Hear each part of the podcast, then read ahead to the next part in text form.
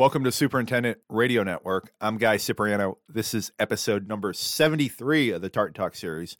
And joining us is a guest who we spoke with way, way, way back on episode number 16. Michael Benkusky. Michael is based in Chicago. He works all over the Midwest. He's also done some work in Florida, including a recent project at a Dick Wilson designed course that he's going to discuss here on the podcast. We're glad to have him back. A lot has changed in the last five years, and we'll just let Michael tell us in his own words what has changed for a golf course architect. But before we get going with Michael, we'd like to thank Better Billy Bunker for supporting this podcast. Better Billy Bunker is not only a big supporter of the American Society of Golf Course Architects, Better Billy Bunker supports a number of industry efforts, including the work of golf course superintendents.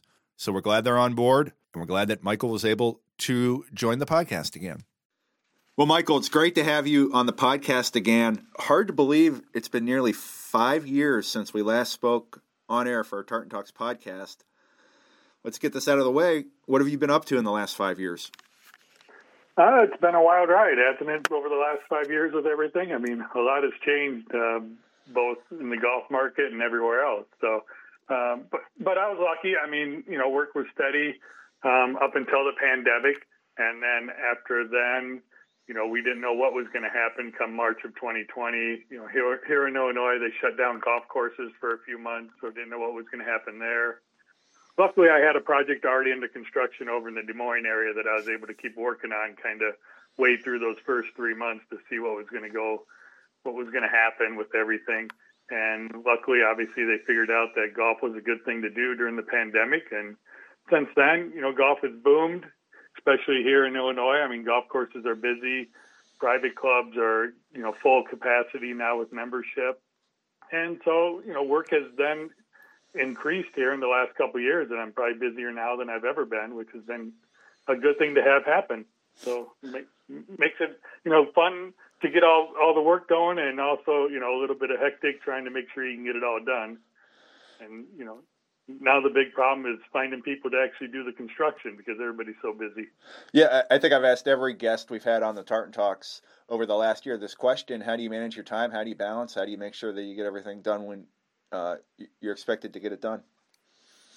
It just, it just, I mean, luckily I, I have a home office, so if I need to spend more time here, I can do it. So that's always a good thing and it's just like you say, just kind of balancing the projects. And you know, you're used to doing that. I was used to doing that back in the boom of the '90s and all of that, kind of balancing, you know, 10, 12 projects at a time. So being able to to balance a little less than that, you know, is a little easier. But at the same time, you're just kind of working with clients and, and making sure that you get the work done when they need it when they need it done. So you recently uh, spent some time uh, in Nebraska with some fellow ASGCA members. Uh, what did you learn from that experience, and how enjoyable was it? Uh, it was it was very enjoyable, even though we did have some up and down weather during the week. But we had about 30 golf course architects uh, that made the trip over to Sand Hills, and a you know bunch of us were able to play Sand Hills. I was actually able to get three rounds of golf in at Sand Hills over two days, so it was nice to do and nice to be able to you know finally see that golf course and then get to play it multiple times just to see how it plays. And then a couple of us went up to Caprock to see that golf course that Gil just finished last year, and then uh, stopped off at Wild Horse on our way back. So three different golf courses in the Sandhills area. Each one, you know, similar landscapes, but each one was completely different at the same time. So it was just an appreciation of golf in that part of the country. I went through Nebraska when I was a young child. I remember the drive just being a boring drive along Interstate 80, but you get up into the sandhills and the just the landscape really changes and you just gain a new appreciation of, the, of that part of the country. You know, you're playing golf courses that kind of remind you of golf courses over in the British Isles, but you just don't have an ocean right next door to you. So it's it's pretty. It was a pretty neat experience. I'm glad that I was able to do it. I've never been there, but from what I understand, the landscapes are unlike nearly any landscape in the United States or in the world for that matter. When you're playing golf courses that are such different landscapes from the ones that you're working on, do you learn anything that you can p- apply f- to your work at all? I think you gain a new appreciation of just using the land as much as you can and mm-hmm. kind of making things fit more into the land. Um, we always try to do that anyway, just to minimize construction costs and, and make the golf course look more natural. In some, you know, here in the Chicago area, it's a little different because everything's so flat, so it's hard to do that. Uh, but you do kind of gain that appreciation of you know just using whatever feature you can find out on the site and getting that involved in, into the golf hole. Uh, so that was always a good part of it. And you're right in that part of the country. I mean, you stand up on some areas and you're looking what seems like 30 or 40 miles out in the distance because there's just nothing blocking your views at all. So shifting uh, the conversation a bit, uh, a few months ago I had a chance to hear you speak in Chicago at a MAG CS We Won fundraiser. It was a tremendous event, and one of your focuses was practice areas of your presentation. If a club is looking to enhance its practice areas, what's a good starting point? Where do these projects start, and what are the early conversations like about uh, practice areas? Right. Yep. And you're right. And I I've been involved in more and more of those over the last couple of years, even pre-pandemic, and he, since then, just with the influx of golfers, people are looking at more how can they enhance those areas. Just because we're seeing more golfers, it seems try to get into the game now. We want them to to learn somewhere.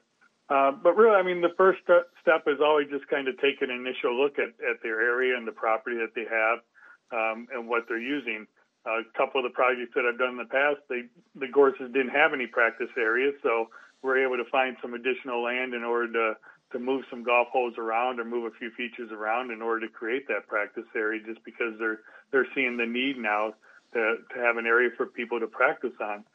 Uh, but it's really working, you know, those initial visits and kind of getting the feel, seeing what they might have and, and what we can use there, trying to make you know, in my mind, practice areas they need to be multi-use areas.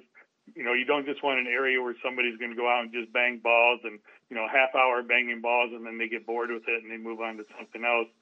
Um, you want them to stick around. You want them to be able to practice different shots. With me, it's all about incorporating as many shots that you might have out on the golf course and be able to practice those in, in these areas and get used to playing them a little more. And we've all been to some clubs and facilities that now use their practice areas as social spaces too. How does that factor into some of the decisions you make when there's a social element in addition to the hardcore golf practice element? It does. I mean, we're seeing more of these Himalayas type type putting courses. Um, people being able to use those and getting people, you know, again with being outside a little bit more, people are trying to do that.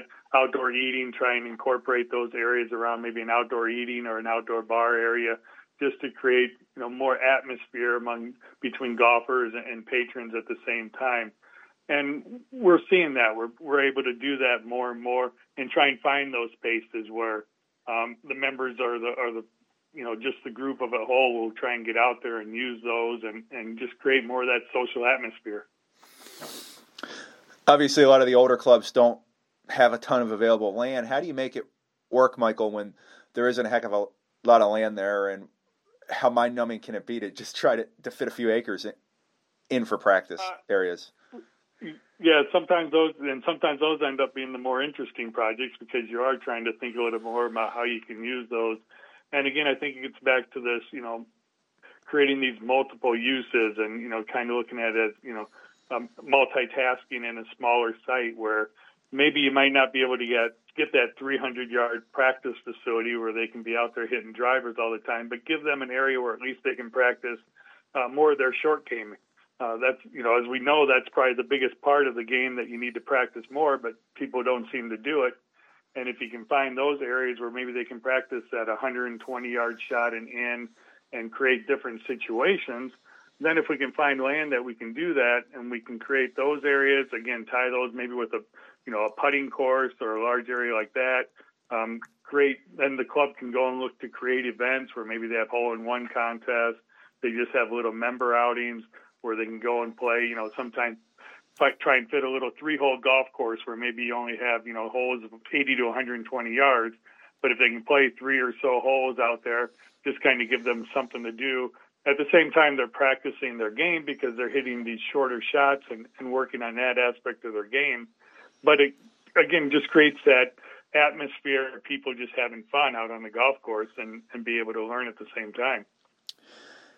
Do you see situations where practice facility work can lead to bigger projects? And what type of experimental ground can a practice facility be for course renovations, especially with uh, turf grass varieties and species, bunker sand, bunker style, and uh, elements like that? Yeah, sometimes that's kind of when we're looking at a practice area, especially in some of these short game areas. That's sometimes the main focus, especially if you just begin to work with a club. I've worked with a couple where um, initially they wanted to look at these, you know, practice areas, knowing that in the future they might want to do something out on the golf course. So what we end up doing then is kind of saying, okay, what are we thinking about from a bunker renovation? What type of golf course do you have? Maybe a bunker style. Maybe we go in and then rebuild their practice area either to match the bunker style that we're going to fit, or maybe we throw a couple different bunker styles in there so people can see what they could look like and get the feel for that. At the same time, using different bunker liners nowadays, everybody wants to know which one might be the best for their property. So you might do different bunkers with a different bunker liner and then even different bunker sands at the same time. Sometimes that can, you know, impact where you say, okay, let's try a different bunk, couple different bunker sands, and and then you can play those for a year or so and see which one you like, see which one the superintendent can maintain a little better, because obviously we're always thinking about them as to how they can maintain the area and make sure we don't give them something that they're going to have to spend more money on and then create a longer term maintenance issue for the entire club. At the same time, if they're looking at maybe regrassing uh, their greens, maybe regrassing their fairways, something like that, uh, we might either you know select a variety that we can then plant on these new greens and let them see how it's going to play and make sure it's the right one. Um, you know, sometimes you might go in there and do a couple different varieties, maybe do some test plots at the same time just just to see what you have. Again, trying to work with the the superintendent to make sure that they're not creating something that's going to be a maintenance issue in the future and, and drive up some of the costs. You know, anybody that looks at uh, old course maps and plans of Golden Age facilities doesn't see the practice facility incorporated, or if it is, it's a small practice field. I see that term a lot. When did practice areas become big part of golf clubs, and where do, where do you see the future of practice areas going, Michael? Uh, I think I think the future on them is pretty good. I think people are going to mm. you know gravitate more to to practicing the game. Um, I think we're seeing not only with practice areas, but we're seeing more of an influx of you know the learning facilities where you have the indoor simulators, uh, especially up here in the north, where they can open up those in the wintertime. So I think people are using those more than to get out in the wintertime. And that's going to transition to being out on the golf course thinking, hey, I'm used to practicing. I want to practice a little bit more. So I see that as still being something that's that's going to continue. Mm-hmm. As far as when you know when they started, I think you know from from me it seems going back to probably you know maybe in the 50s and 60s and that modern area era of design where um, we were using maybe a little bit better land where we weren't limited to, you know, having bad land to build golf courses on that were maybe floodplain areas or something like that. Where now they had a little bit more room to open up and, and create some bigger corridors for the golf. Uh, they were creating longer golf courses, so they just had more area to work with. Uh, so to me, it seems like more as you're working with those golf courses from the modern era that you're seeing, you know, where practice areas became more and more involved in the in the overall design. What have you learned about the size of range tees over the last few years, and uh, how big should one be for an 18-hole facility with all these people coming to the game and practicing and spending more, more time at the club? Yeah, sometimes I don't know if you can get them big enough yeah. at the same time. It just it seems like you know you go out and you and you think you have one that's of decent size, and then you still get it see it getting beaten up. Yeah. And obviously that you know that gets back to you know how many rounds of golf do you get on your on your facility, and you know where are you located if you're in a major metropolitan area where you're going to get a lot more play. Um, I mean, if you can see something of at least a couple acres, that would always be nice to have. Um, you know, we'd also look at you know the depth of the tee to make sure we have enough rotation to be able to move the tees around day to day and let the turf recover as you're as you're moving back and moving forward. Uh, so it's you know, again, some of it just gets into how much land do you have available? Can you get enough area? Because it same said sometimes, you know, you just can't have enough in order to work on. Um, so it, it just kind of say just kind of depends on where you're at. Let's get to one of your recent projects. Uh, recently worked at the Champions Course at Palm Aire Country Club. Am I pronouncing that right? First off, Michael. Yes, Palm Aire. Yeah. Well, Good. I, I, usually get paid to speak, not write, so I'm glad I got that right. And what type of opportunity was it to work on the Champions course at Palm Aire? And that's a, a Dick Wilson design. Yes, it was a Dick Wilson design, and this there there's two Palm Aires in Florida, and this is the one in Sarasota. I found out that there's another Palm Aire on the East Coast, and I think it was they had changed the name um, back in the I believe back in the uh, 70s, where um, it was the Soda Lakes, and they changed it to Palm Aire because the Palm Aire group had bought out the club. So um, I think that's why there's two Palm Aires now in Florida. But yes, this was a Dick Wilson design back in 1958. So um, unfortunately, it wasn't all still Dick Wilson. The greens were rebuilt back in the 90s, um, but the routing was was similar or exactly the same as Dick Wilson had, um, with some minor changes as housing began to be more developed along the golf course. But it was, I mean, a great experience. Just I tried to look up as much as I could about Dick Wilson um, leading into and during the project. Um, unfortunately, there's not a, a lot written about him. Um, you know, he battled some alcoholism when he was um, doing his design work, and, and that kind of influenced um, some of you know what was left behind regarding him um, writings or any of that. Uh, but he was such a great architect and one of those you know modern era golf course architects. Him and Robert Trent Jones that were just you know the two masters of the time. They competed a lot against each other for these projects, and they each created golf courses that were just strong well designed golf courses that could stand the test of time. I mean, this was a 7,000 yard golf course nearly from the beginning in 1958. And even now, we just stretched it up to just over 7,100, but it still plays similar to that. And Wilson was big into um, going from the, the ground game of the golden age of design to now going to the aerial game where people were hitting more of their shots into the air. So he was guarding bunk, guarding greens more with bunkers, um, elevating greens a little bit more in order to make you have to hit that aerial game in order to get into the into their pin areas that he would create. So it just, like I say, great learning experience from that aspect, and then also um, finding out some of his other, you know, design characteristics with bunkering, um, tee placement. He was big into the runway tees. Him and Robert Trent Jones both, where we're just creating these long, and we re- were able to restore many of them these long tees that are maybe 90 yards long in length, and you're just able to rotate tee markers a little bit more now to create a different feel of the golf course depending on how the wind is, how the ground's playing, and just gives you more variety when you're looking at playing the golf course. You brought up a great point about the, the shift of the game going from the ground game to the aerial game in the 50s and 60s.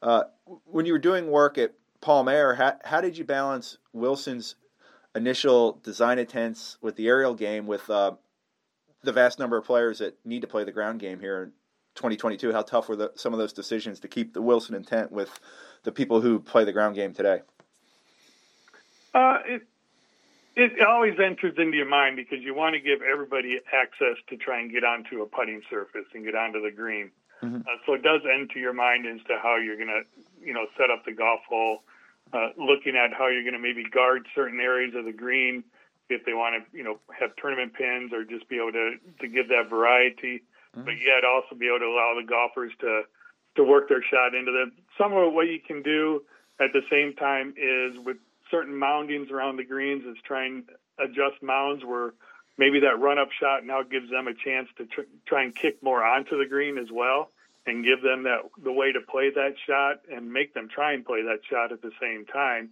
where maybe they can't like you said can't get the ball high enough in the air in order to land on the green in order to stop it. Uh, so it's kind of working with side slopes at the same time to create those bumpers to let them try and try and keep the ball on the green and let them roll that around I just I just got done reading uh, Ron Whitten's book about Joe Lee, and Joe Lee, for our listeners that aren't familiar, was Dick Wilson's partner and I'm going through the book and I noticed that a lot of their designs are really bunker he- heavy. How do you determine uh, what bunkers need to stay and go, especially considering the present and likely maintenance conundrums? Uh, you know, some of them have historical value. I'm sure some maybe don't have as much historical value. How do you make the bunker decisions when you're doing a, a project on a Wilson design course? Uh, that was interesting that you bring up Ron Whitten and Joe Lee because when I first started working at Palm Aire, they have two golf courses, one in Dick Wilson, one is Joe Lee. And knowing that mm. Joe Lee was a disciple of Dick Wilson, I um, sent an email right away to Ron Whitten saying, Ron, I, you know, I found your book here and, and I was going to buy your book and everything. So Um, and he was glad to see that you know his book was still relevant to what we're looking at today and all of that. So, mm-hmm. um, so then looking at yeah, taking in those styles, and I, you know, Joe Lee had done some golf courses here in the Chicago area. Dick Wilson obviously did um, Cog Hill in the Chicago area, so we knew I knew a little bit about them, so that helped going into the project as well. Uh, but then getting back to the bunkers and, and seeing which bunkers would fit, um, I always look at it because today that's still a big topic when we're doing any type of bunker plan. Um, is sometimes reducing the amount of bunkers that you have on a golf course because we're just looking at you know again from a maintenance standpoint, um, construction obviously construction costs are going up, especially with building bunkers. So trying to see how we can minimize that. And when I look at a golf course and look at and study it, um, I always tell them, you know, I don't care how many bunkers you have. It's just the quantity of bunkers you have. If you have, you know, 50 bunkers, but you have 100,000 square feet of sand, what if we took those 50 bunkers and made them work better on the golf course, but now you only have 75,000 square feet of sand. So we're able to reduce it by, you know, 25%. And, and then that can help them throughout the construction, throughout the maintenance. And then it just relates to how does that bunker fit? Maybe you'd have one, in the case of one large bunker in front of the green, maybe you can split that up into a couple smaller bunkers. Um, that now you still have that sand that's taking place of where you want it from the strategy of the golf hole, but you've reduced that bunker size or that bunker quantity down where they're not having to maintain as much of that sand. And then at the same time, it gets into, you know, for this, we kind of called this a reimagining of, of Dick Wilson out here on the Champions course where then you're looking at how do golfers play the golf course, and it's playing the golf course with multiple members, seeing where they hit the ball, seeing how they play the golf course. Um, maybe a bunker fits in this area, maybe it doesn't fit in another area, and looking at those landing areas where you can adjust them in order to create bunkers that are that are spaced out in order to affect multiple people. And then going back, like you say, historical. There's something. I mean, one thing we did at at the Champions Course was on the seventh hole Wilson's original design, he had a four bunker complex in the inside corner of the dog leg. Over time, going through past aerial photos, it had been changed from four bunkers to one big bunker to one smaller bunker over time. And one thing we looked at is said, why don't we go back and let's restore that four bunker complex? It was probably one of the only places where we had that opportunity on the golf course to really restore one of Dick Wilson's original features. So we did that there and um, I think you know turned out well, and the members all appreciate that. At, at this course, they were big into their history.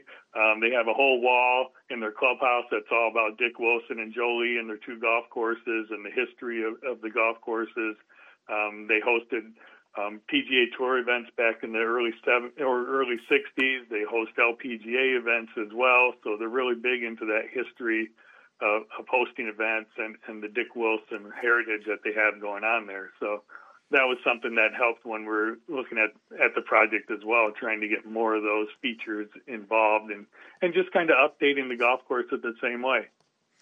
You know, as I mentioned too, you know, the runway tees were a big thing where we tried to incorporate that and, and just create and bring that back into the golf course. Yeah, you mentioned tees. I mean, you added some tees too that made make the course under 5,000 yards now. Um, how important are tees of that length in today's golf market, and what did you do at Palm Aire to make sure that they fit within the existing layout? And you mentioned the runway tees. Obviously, that's one way they can fit within the existing layout. That was one way, and um, you know, one thing at Palm Aire um, starting out is they had, had eight sets of tee markers, which you know a lot of people a lot of people would say that's quite a quite a lot, but at the same time it fit with that golf course. So they were already sort of experimenting with, you know, where can they add tees in order to shorten up the golf course, being, you know, a, a not really retirement community, but you know, being an area where they do have a lot of retired golfers that have moved down into the, into the Sarasota area that are members. They were always looking at how can we make the golf course a little bit, you know, easier, a little bit more fun for as our members do get a little bit older and not hitting the golf balls as far. Hmm. Uh, so being able to take that into account, what we did when we set up the golf course, because we were looking at it from both aspects, we wanted to, you know, add a little length in order to restore some of the original difficulty that Dick Wilson had into the golf course, but at the same time looking at how can we go forward.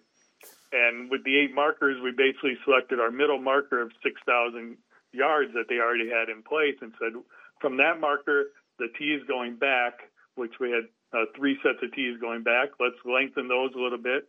The tees moving forward, let's shorten them up a little bit. And we're able to space out these eight markers where now we have three to 400 yards of difference as you're playing each marker um, in order to now give that more variety for each golfer. And what we found when we did that now is as the members have been playing it, is they're kind of used to playing that certain marker, and now they go back to play it. And if they were playing, you know, past that 6,000 yard, they might think, ooh, this one might be a little bit too long. Maybe I'll play this other shorter tee now, or they actually have the variety to say, well, maybe I can move it around from day to day.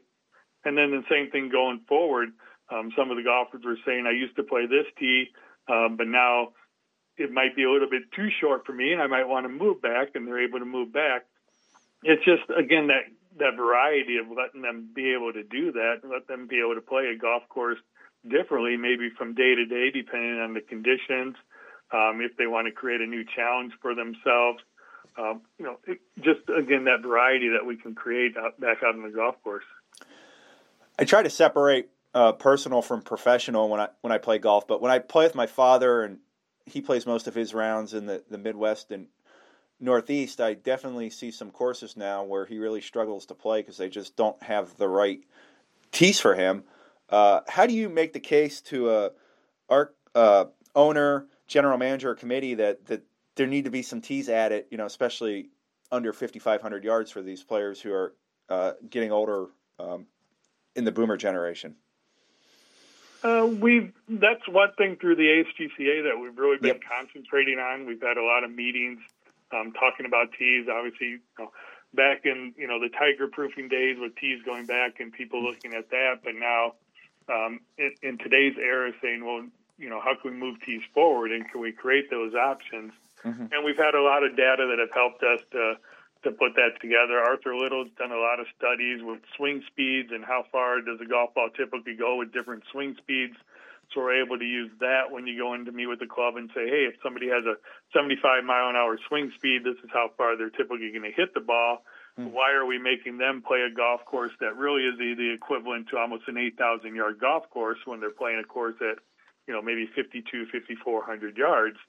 We, you know, get in there and explain to them. And that was one thing um, going back at Palm Aire when I played one of my rounds after they did the grand opening, I played with a husband and wife, and she's a really she was a really good golfer, is a really good golfer, and her husband's a decent, you know, probably you know low double digit handicapper, and we were all playing three different sets of tees. I said I wanted to play one tee, and they all wanted to play their tee, and we'd hit out into the fairway. And then hit into the green, and I'd ask them, "What club did you hit?" Maybe she'd say, "Oh, I hit nine iron." And I said, "Well, I hit eight iron, but I should have hit nine iron, and something like that." So we all found out that the tee we were playing at, we were able to play the exact same golf course because we were hitting the same shot into the green. So trying to get clubs to realize that that hey, you know, just because you have this tee, somebody's hitting a five iron into the green, but somebody else is hitting a nine iron, is that fair for that person? And they kind of start to, you know, when we talk about swing speeds and all that, they kind of start to catch on then a little bit more and look at maybe we do need to to update this and create these shorter shorter tees then as well. And I think you know we're able to do that. You know we've also created this Longleaf tee system where you can go out and onto the practice area, have different markers where golfers can you know hit from the practice area, see how far their golf ball is typically going, and then relate that to what tee they should play out on the golf course as well. Mm-hmm. So I think there's some traction being built there. I think it, you know, and it's going to continue to gain as, you know, you know, some of these newer golfers are coming into the game over the last couple of years, but just like we talked about with the practice areas, people realizing that, you know, I can practice and then see what where I can hit the ball and then go out on the golf course and try and hit those same shots. Yeah, you, you bring up some great points, and the ASGCA has been doing some great marketing and promotional work there. And I, I, I guess it would be sad if I couldn't play some courses with my dad that are great golf courses simply because there isn't the right teeing ground. Right, that they're too difficult for those people. And I think people are golfers at the same time, they're kind of realizing that, you know, golf is supposed to be fun. And we're getting more and more that people are saying, I'm just going to play this because I want to have fun mm-hmm. and I want to play a tee that I'm going to have fun on. I don't care if I'm going to, you know, I don't want to be able to to shoot 100 anymore. I want to shoot 80 now, and I want to play a tee that I'm going to be able to do that on. Not worry sometimes so much about what their handicap's going to be and what score they need to post, but just go out and have fun with their group. Yeah, and I would think it's a cost-effective way too, Michael, to uh, provide a different product for customers and potential customers is adding some tees compared to some other projects that can be done. Right. Yeah. Yep. And when we're adding tees, tees are you know tees are not an expensive item to add when we're out there looking at a golf course, and that's one thing too. When I talk about that, whether again it's going back or going forward, say when they look at the overall cost to the project, say adding another tee here is just going to be another enhancement to it, and it really is, doesn't add a lot of cost to what we're looking at doing for the entire project. Yeah. So so back to the Midwest, uh, another course you've been working at is Waveland Golf Course in Des Moines, Des Moines, Iowa. Explain to our listeners what makes Waveland special and what type of work have you executed there? Uh, with Waveland um, being in Des Moines, I, I, began working there back in 2014. Mm-hmm. And, you know, one of the first things you learn is just, again, that course was just full of history. Um, I mean, one, it's just located three miles from downtown Des Moines, so it's about as much of an urban golf course as you can get. Um, surrounded Drake University is almost right next door. And, and second, it was formed in 1901. So, and it's owned by the city of Des Moines, which makes it the oldest municipal golf course west of the Mississippi River. So there's a lot of history there involved as well. Um, and then since I've been working with them in 2014, we did a bunker remodel where we, you know, rebuilt all the bunkers out on the golf course, trying to reflect it back to that 1901 founding. And now, um, even before this was be prior pandemic, that we we're even looking at um, from a practice area standpoint is can we introduce a practice area? You know, again, being a 1901 golf course, they didn't have a practice area when it was built. And we wanted to see could we fit one in on this property, even though it was landlocked. But we had enough area around the golf course where I think we're able to move some golf holes around and create a create a practice area. Um, you know, maybe not a couple acres of, of teeing ground, but enough teeing ground to satisfy the golfers that are going to be out there and to be able to use and give them an area where they can to practice their game. So um, we just finished up the planning on that. Um, you know, hopefully it might be something that's going to take place next year. Again, just working through all the logistics of you know contractors and supply chain issues and all of that, and just kind of wading through that and, and picking the right time where we can do that. But um, it's just been interesting again trying to relate and create features again that are going to reflect that you know early 1900s design style that they had there, and not create something that's completely different. Uh, how amazing is it that a municipal golf course can last 121 years? exactly. Yep. and like you say, it's it's pretty much all intact. I think you know, like I say, I rebuilt some bunkers and and I, the greens are all still original. And just yeah, it's an amazing piece of property. Very hilly property, which is one thing, but the golfers love it and they love playing it. How do you get work done at a place that's so busy too? How do you schedule the work? How do you plan the projects? I'm guessing they're they're not closing a lot of days there to do uh, course renovations. No, they're not. And that's one of the, especially when we're getting into here, where we're like, say, we're actually going to be rebuilding, moving some holes around and rebuilding mm-hmm. some greens. Is we are trying to say, luckily, there's some areas that we were able to work that we're going to be able to work in where there's no golf holes. So we'll be able to get that work done during the summertime and get it and get it seeded um, but then the other part of the work might be done more later in the fall, and we might be looking at you know sodding more areas in order to get it back into play as quickly as possible. Um, but that is always a challenge. That's a challenge sometimes anywhere you work as far as do you need to co- close on the golf course or how can you work around golfers. Luckily, we were all kind of used to it, so yeah, um, we're able to make it work. uh, now, now, getting closer to your Chicagoland home. Uh, Got to ask you this question because I was looking at your Twitter feed and I saw the name on it. Uh, what does the name Walter Payton mean to you, and how does the legendary Bears running back's name now relate to a golf course that you're working on? Uh, that yes, that is one thing um, with the Payton name and the Payton family. Um, Walter, I mean Walter lived in the Arlington in Arlington Heights when he played for the Chicago Bears, and I've been lucky enough to work with the Park District there. Uh, they own a couple golf courses. I redid one of theirs, Arlington Lakes, in in 2016, and then this past winter here, I'm I'm starting to work on a plan at Nickel Knoll, which is a little nine-hole par three golf course. and before Nickel Knoll was Nickel Knoll, it was a, an old landfill. And when Walter Payton lived in the Arlington Heights area and played for the Bears, he would use that area as training grounds, and he would just run up and down these steep hills as as part of his routine. And so it was something where where the golf course when they built the golf course in in uh, 1995 they ended up, you know, incorporating and keeping these hills in, intact. And then in 2000, they actually dedicated part of the golf course as Payton's Hill, which was an honor to his um, training ground. And they have a tee up on the hill, and they have a sign that says, you know, hey, come climb the Payton Hill, walk up to this tee, and you know, play the golf hole from here. Um, so they really tried to incorporate a lot of his legacy in, into into the golf course as well.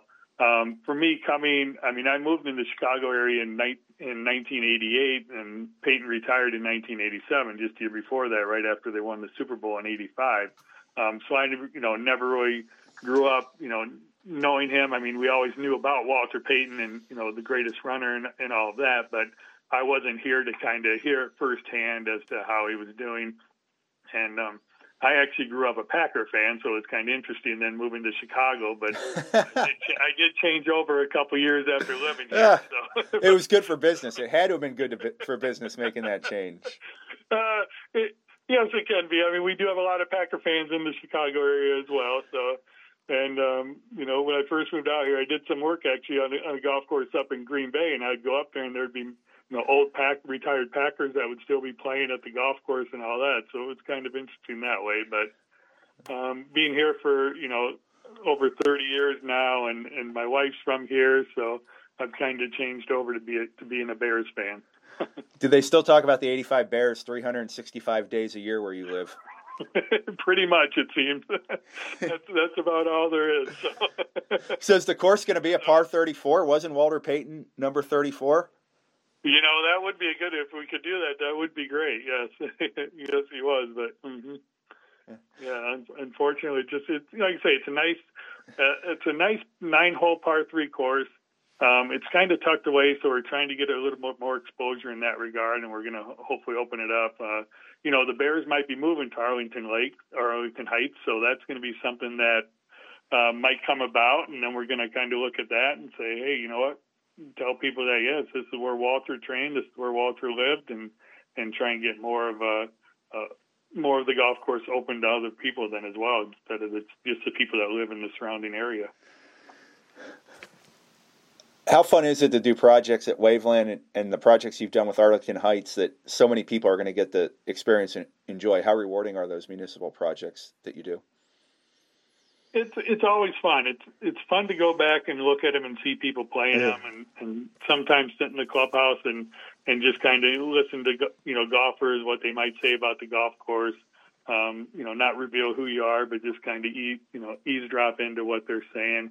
And it's just, I mean, that's always with us. I believe probably with every architect that's really the rewarding part of the job. And when you go back and you look at a project you completed, and you see people enjoying it, because that's that's really what we're set out to do. Is we want to create playing fields that people are enjoying to play, and they have fun, and they can go spend you know two, three, four hours out on a golf course and just kind of get away from everything else and just kind of you know enjoy the game, but also feel the frustration of the game at the same time. Last thing here, and this is a completely loaded question. Uh, any predictions for the NFC Central this year? it seems around here it always goes around to the to the Green Bay Packers. I mean, I think I think as long as as long as Aaron Rodgers is still playing for them, I mean he's one of the best out there, and I keep saying he, you know, he can carry that team as as far as he wants to. It seems.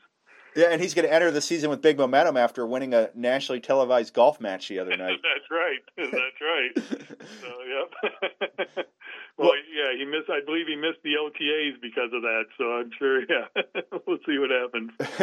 well, I think he'll be all right, and uh, I think the golfers where you uh, have worked are going to be more than all right with the great work that you've done. Thank you so much for joining the podcast again, and let's uh, try to do this now at least once every four years instead of once every five years.